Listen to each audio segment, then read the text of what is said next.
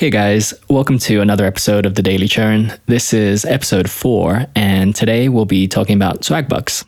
So, Swagbucks is kind of an interesting topic because I'm definitely by no means an expert. I've been using it for about nine months now, and man, it, there's just so much happening inside Swagbucks, and it's such a weird platform. Like, you're really willing it to be a useful service because there's deals on there, you know, that are pretty great, and DOC posts about them all the time. And so you really want it to work for you. And in some ways it does, but in other ways it's such a miss. And it's one of those things where I have a hard time recommending it to anyone who isn't super dedicated to this hobby.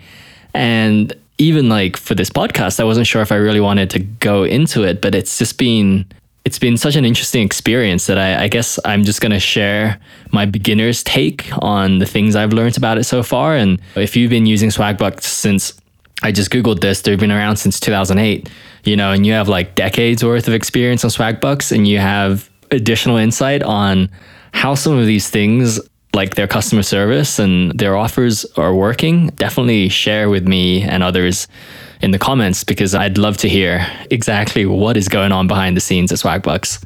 And so, if you've never logged into Swagbucks or created an account, it's kind of overwhelming. You make one and then you're transported back into some era of the internet where I, I don't even know if it's like the interface is not super modern, right? But it's not like it doesn't look like a 1990s website either, but they've just crammed so much crap in there. It feels like an ad marketing department's head had like a nightmare and then it is now realized on a web page at swagbucks.com. When you log in, there are 10, if not more, completely unrelated things you can do on Swagbucks to earn Swagbucks.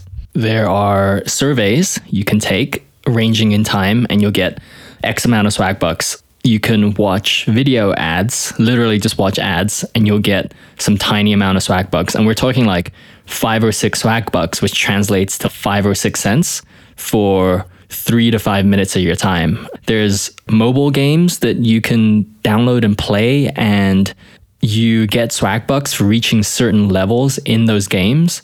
You can upload receipts and you'll get swag bucks.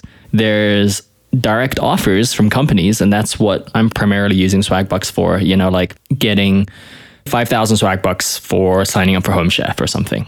And then there's the traditional cashback portal, which if you're familiar with a Rakuten, it's just, you know, you click through and you'll get 2%, 3% cashback at one of the stores you click through. I would say that for the most part, you don't have to worry about any of the other stuff except for the direct offers from companies. And again, if if someone's been using Swagbucks longer than I and has found a lucrative way why these other things are actually good to do, uh, please definitely chime in. But the amount of Swagbucks they're offering, the max I'm seeing is around 100 Swagbucks, which is like a dollar for doing like a hour long survey. So it's really not worth your time. I think the only activity worth doing on Swagbucks is the direct offers. Those are the offers that other companies are essentially paying Swagbucks to have Swagbucks then pay you to do a certain activity, like sign up for a new bank account or sign up for a new meal delivery service. But before we get too deep into that, I wanted to give a bit of a preview for what to expect out of Swagbucks so that you can decide if this is even something that you'd want to try and figure out. With Swagbucks right now, my use case for it is myself and my wife, my P2, we accumulate just enough swag bucks that we have enough of a balance that each month we can redeem essentially, I believe it's 2100 swag bucks for $25 worth of Amazon gift cards. And so I do that as well as my wife. And so that ends up being $50 every month that we get in essentially free Amazon credits. And for us, the reason why we do it this way is that it seems to be the most reward, least amount of effort way of doing swag bucks. I think there are probably way higher volume users of Swagbucks out there that are doing much more than that. And I'd, I'd love to hear some of their tips and experiences. But given the issues I've run into so far with Swagbucks, this seems to be the one, the method that has the least amount of headaches for essentially just a free $50 each month on Amazon. So then the question really is a personal one, which is, is this even worth it to you? If you're in P1, P2 mode, it's, what is that, $600 a year? If you're in P1 mode, that's only $300 a year. So is it worth tackling Swagbucks for the upside of $300 a year on Amazon? And yeah, I honestly don't know. Even I am conflicted about it sometimes as well. I think a big part of why I do Swagbucks is that it's a deal. It shows up a lot on DOC and it's hard for me to resist essentially free money, but I feel conflicted about it all the time because $300 is like a bank account somewhere you can open, right? So is all this effort being expended into Swagbucks actually worth the payoff? And uh, I don't know, but I'll, I'll cover some of my experiences and you can hopefully decide for yourself and, and make an educated choice. All right, so diving into Swagbuck offers the whole thing is kind of a shame because there's so much potential, I think, with Swagbucks, but it's just implemented so poorly that it turns people off from the sign up all the way through to redemption. And so we talked a little bit about how the site is difficult to navigate, etc. But once you get past that, the first challenge you're going to have when you're redeeming an offer is the fact that a good amount of these offers they post don't actually track, which sort of leads to the question of why are so many of these offers not tracking properly? Obviously, there's the the common mistakes that sometimes people make of not having disabled their ad block or they opened it on one page and went to another, etc. Those those kind of newbie mistakes, right? But myself and I would say the majority of people in the DOC comments complaining about offers not tracking, it's not because they had ad block on or they're using the wrong browser tab. We're following the exact steps prescribed. We're clicking through, it's the same browser page, there's no ad block, and yet these offers still don't track. And so, what is the deal? So, the way it works with a regular cashback portal is they essentially add a tracking cookie when you click through from Swagbucks or Rakuten into another website, like Home Depot. And that tracking cookie tracks the fact that you're on Home Depot and that you've made a purchase at Home Depot.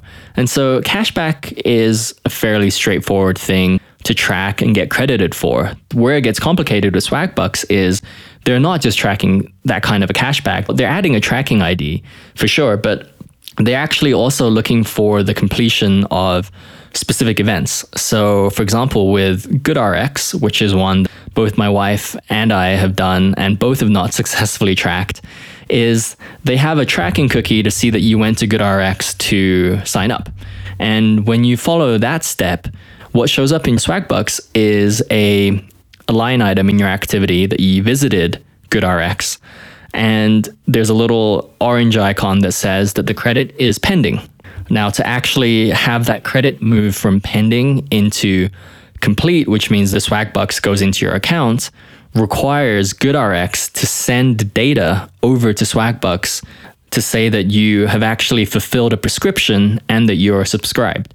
So that kind of info isn't something that can be tracked via your tracking cookie. You know, when you fill out a prescription, you're doing that at your local Safeway, and only GoodRx knows that that's happened. And so GoodRx literally has to send data over to Swagbucks. And that's, I think, where some merchants, some of these partner companies, are not doing a good job. And that's where you're seeing these issues between offers that track and offers that don't track. My guess, just having developed websites before, is that I'd imagine Swagbucks hopefully has like an API and the companies essentially integrate with that API. And automatically, when a prescription gets filled on GoodRx, it triggers data to automatically send to Swagbucks through their API that says, hey, so and so filled out a prescription. If it's not that advanced, which I mean, honestly, most companies are using APIs at this point, but with Swagbucks being Swagbucks, who knows?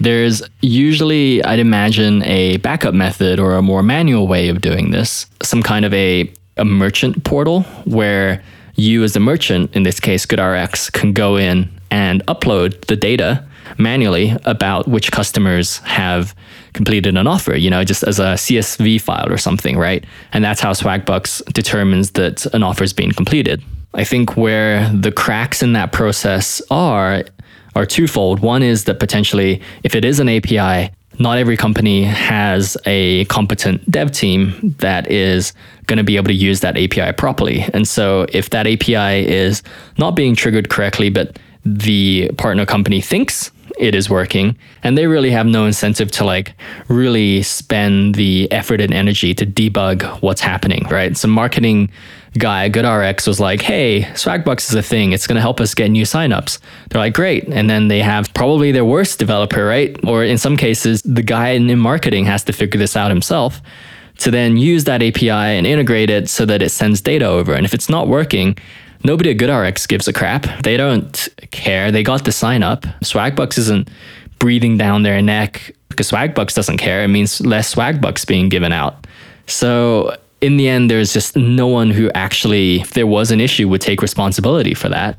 And assuming it's not an API and someone's manually uploading that, I think you can see where the gaps in that process might be, where someone just uploads it incorrectly, it's the wrong format, or just forgets to do it completely. And when that happens, your Swagbucks are going to show impending forever because no one from GoodRx is sending the data over to Swagbucks. So the responsibility is really on Swagbucks to work with these companies to make sure they're uploading their data correctly and these offers are posting. But Swagbucks isn't doing that for whatever reason. And probably in the same way that they approach their business, which is all about essentially squeezing money out of people and companies in the form of Swagbucks, they're probably not staffing a lot of people on their technical side or their business account management side or their customer service side. And so, whether it's due to a lack of time or a lack of concern, they just don't have people verifying.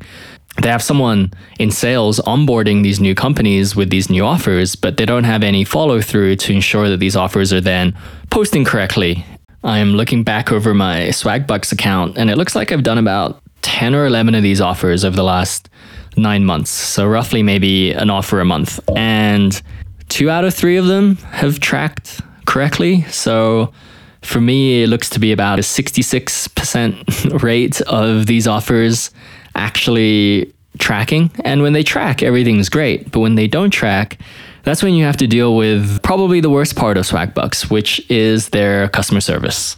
What I've noticed, because both my wife and I have an account there, is that the very first ticket you submit at Swagbucks, you will get a response extremely quickly and your issue, whatever it is, will be resolved. It's like someone in their marketing or retention department basically said, Hey, anytime anyone submits their first ticket, bend over backwards to make sure that issue is resolved. Whether they were right, we were right, who was wrong, it, none of it matters. Just give them the swag bucks, answer the question quickly, and make sure that that first ticket, they have a great experience. The problem, of course, is with any subsequent tickets. And so my second ticket that I've attempted to submit is for GoodRx, which stayed as pending. It never credited. And I sent in the screenshot along with the dates where my prescription was filled, the fact that I was still subscribed. And 14 days later, I finally got a response back, which was just a canned response that looks like it's straight from just an FAQ help article.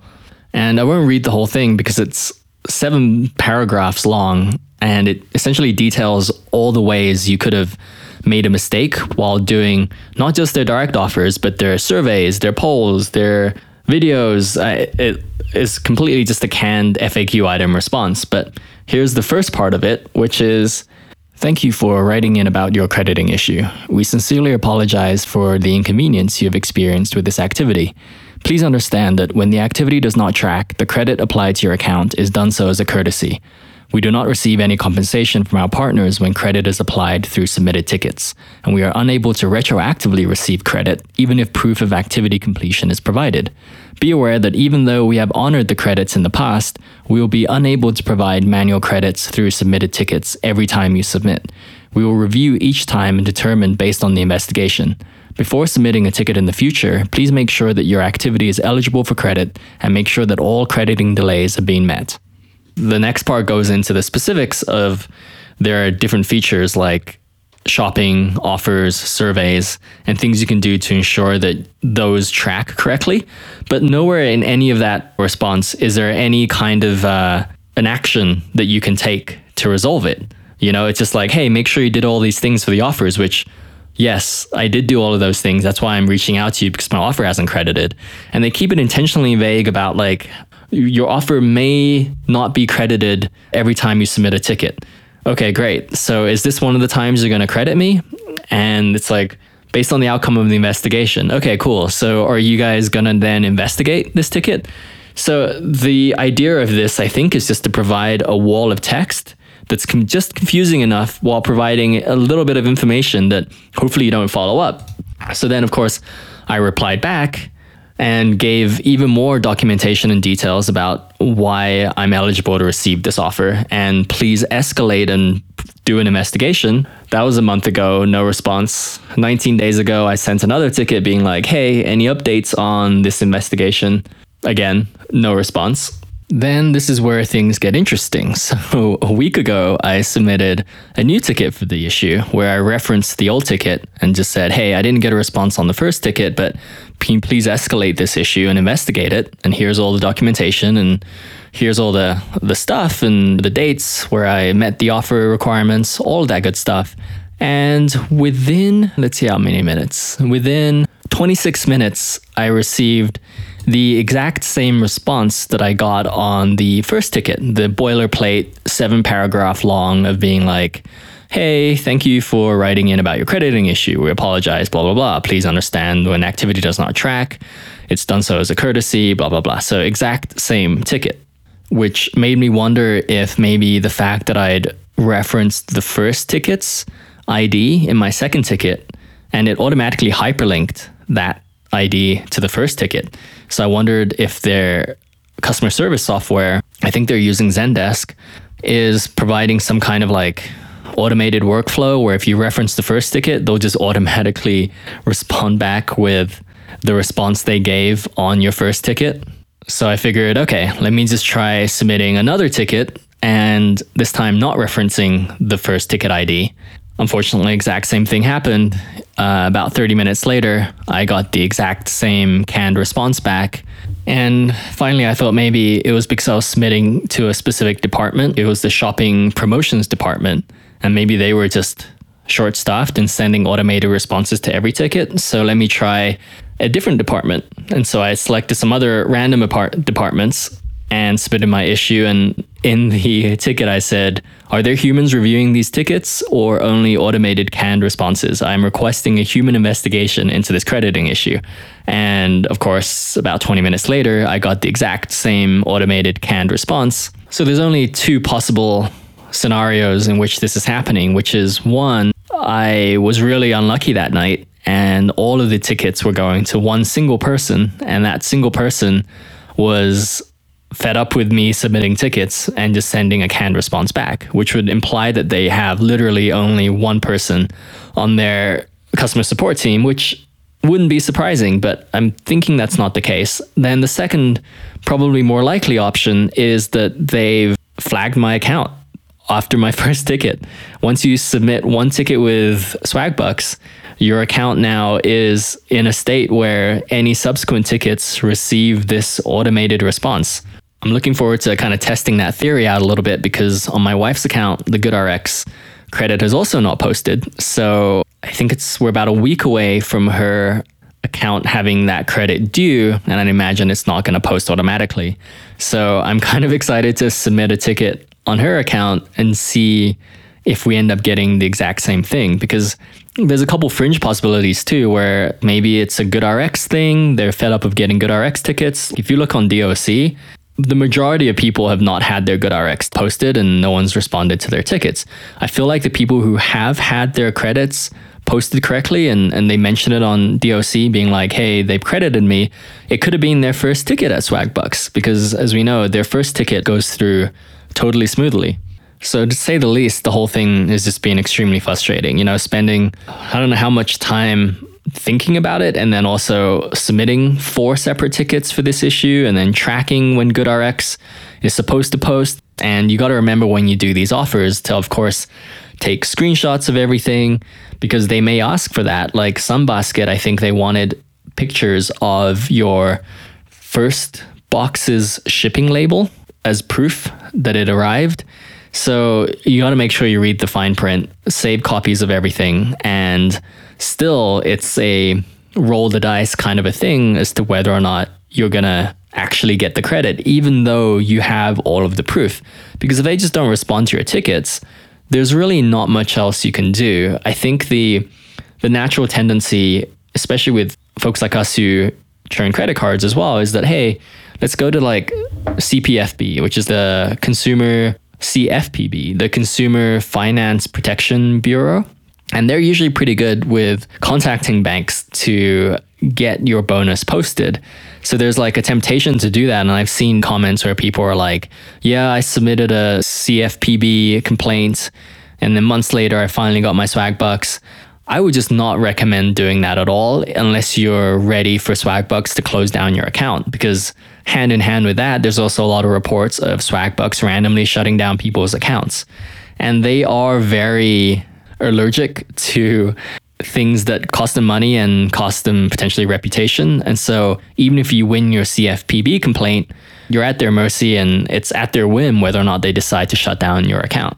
I'm generally pretty cautious with how I even use Swagbucks because they're so trigger happy with shutting down accounts because I have my account, but my wife has hers. And during sign up, I had an issue being able to actually create an account for her on my computer.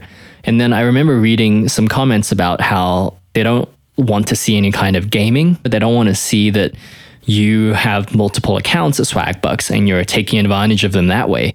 And so what we actually now do so that there's no conflicting IP addresses or cookies being shared that might trigger them to think that me and my wife are the same person and we're just trying to do an offer twice. I only visit my Swagbucks on my computer and I only visit my wife's Swagbucks on my wife's computer because I'm so worried about them actually just shutting down our accounts because of what they perceive or may perceive as gaming. So, with all of that in mind, I guess you may just be wondering why even use Swagbucks? What's the point? You know, what what are we getting out of it that justifies this amount of work? And for me, what I realized is that it's a mentality thing about how you approach Swagbucks. You, you can't go at it like you would tackle bank bonuses or credit card bonuses, you know, where you're trying to like maximize as many of them as possible and you're trying to do as many of them as, as you can at a time. I think because Swagbucks is inherently such a frustrating platform, the way to go about it is kind of a more zen approach, I think, which is just accept that a good third of the offers you do on Swagbucks is not going to track. So keep that in mind when you pick an offer. And DOC is sort of your Bible when it comes to figuring out which offers to tackle. You know, he posts a lot of them, even the ones that don't track. And so it's really important to read the comments. And if it looks like most of the people in the comments are having issues with Swagbucks not tracking, very good chance your swag bucks aren't going to track. So if you're a new swag bucker and you have a first ticket in you, then it doesn't really matter, right? Because you know that first ticket, they're going to resolve it. So, hey, go for it. But if you've done more than one ticket with swag bucks, then you probably don't want to tackle that offer because you're probably not going to get the swag bucks. That was a mistake I made with GoodRx, but at the time I didn't know, but hey, now you know. So have that kind of an approach where you review the comments religiously to make sure whether or not it's going to post. And if most people are saying it posts well, like one that was amazing was actually eToro.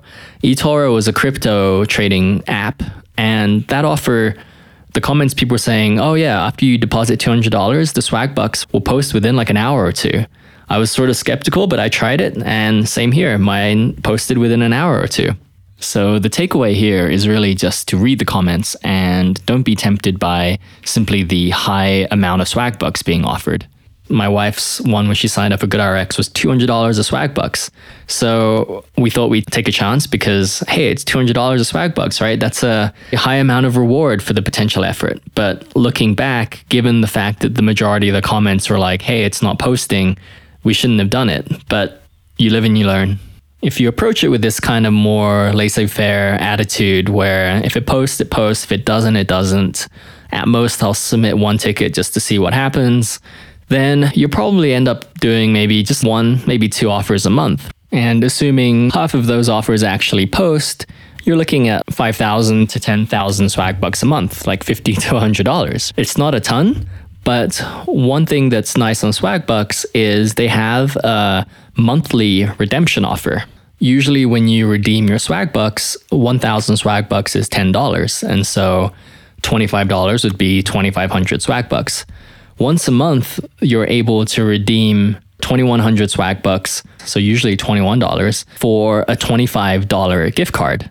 And so what I do is each month that refreshes and I redeem 2100 swag bucks for a $25 Visa gift card. And then it takes another five or six days for the Visa gift card to be sent over to your account. And then once you have that, for me, I just reload my Amazon account with $25 and my wife does the same. And so we end up with essentially $50 of Amazon credit each month.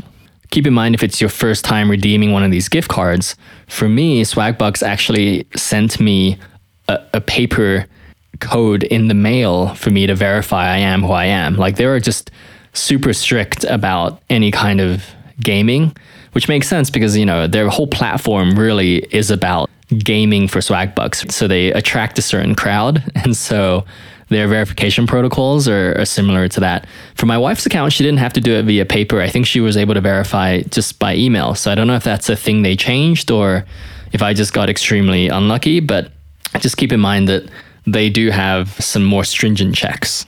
But yeah, if you just kind of taper back your goals with Swagbucks and set it around that $25 a month level, then it becomes a pretty chill process to get enough Swagbucks into your account that you're able to redeem for $25 every month. Right now, I've got 32,000 Swagbucks, which if I just went in and redeemed it all, it would be $320 in a Visa gift card. But the nice part is I'm not going to do that. I'm just going to do the monthly thing. And so when that 32,000 swag bucks starts going lower, I'll probably just do another offer and just kind of bump up that balance there's probably some wisdom too in just not having a massive balance at Swagbucks.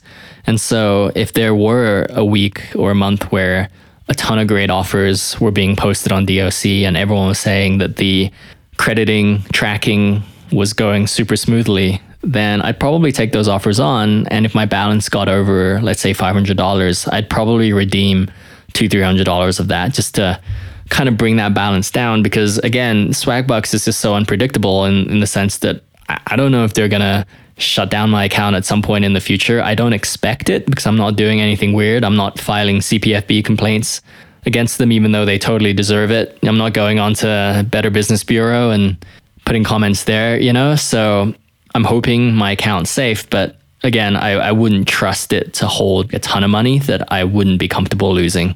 So yeah, that's it for Swagbucks. I think my goal here wasn't to convince you to use it, as you can tell, nor to totally dissuade you from using it. I and my wife both use it.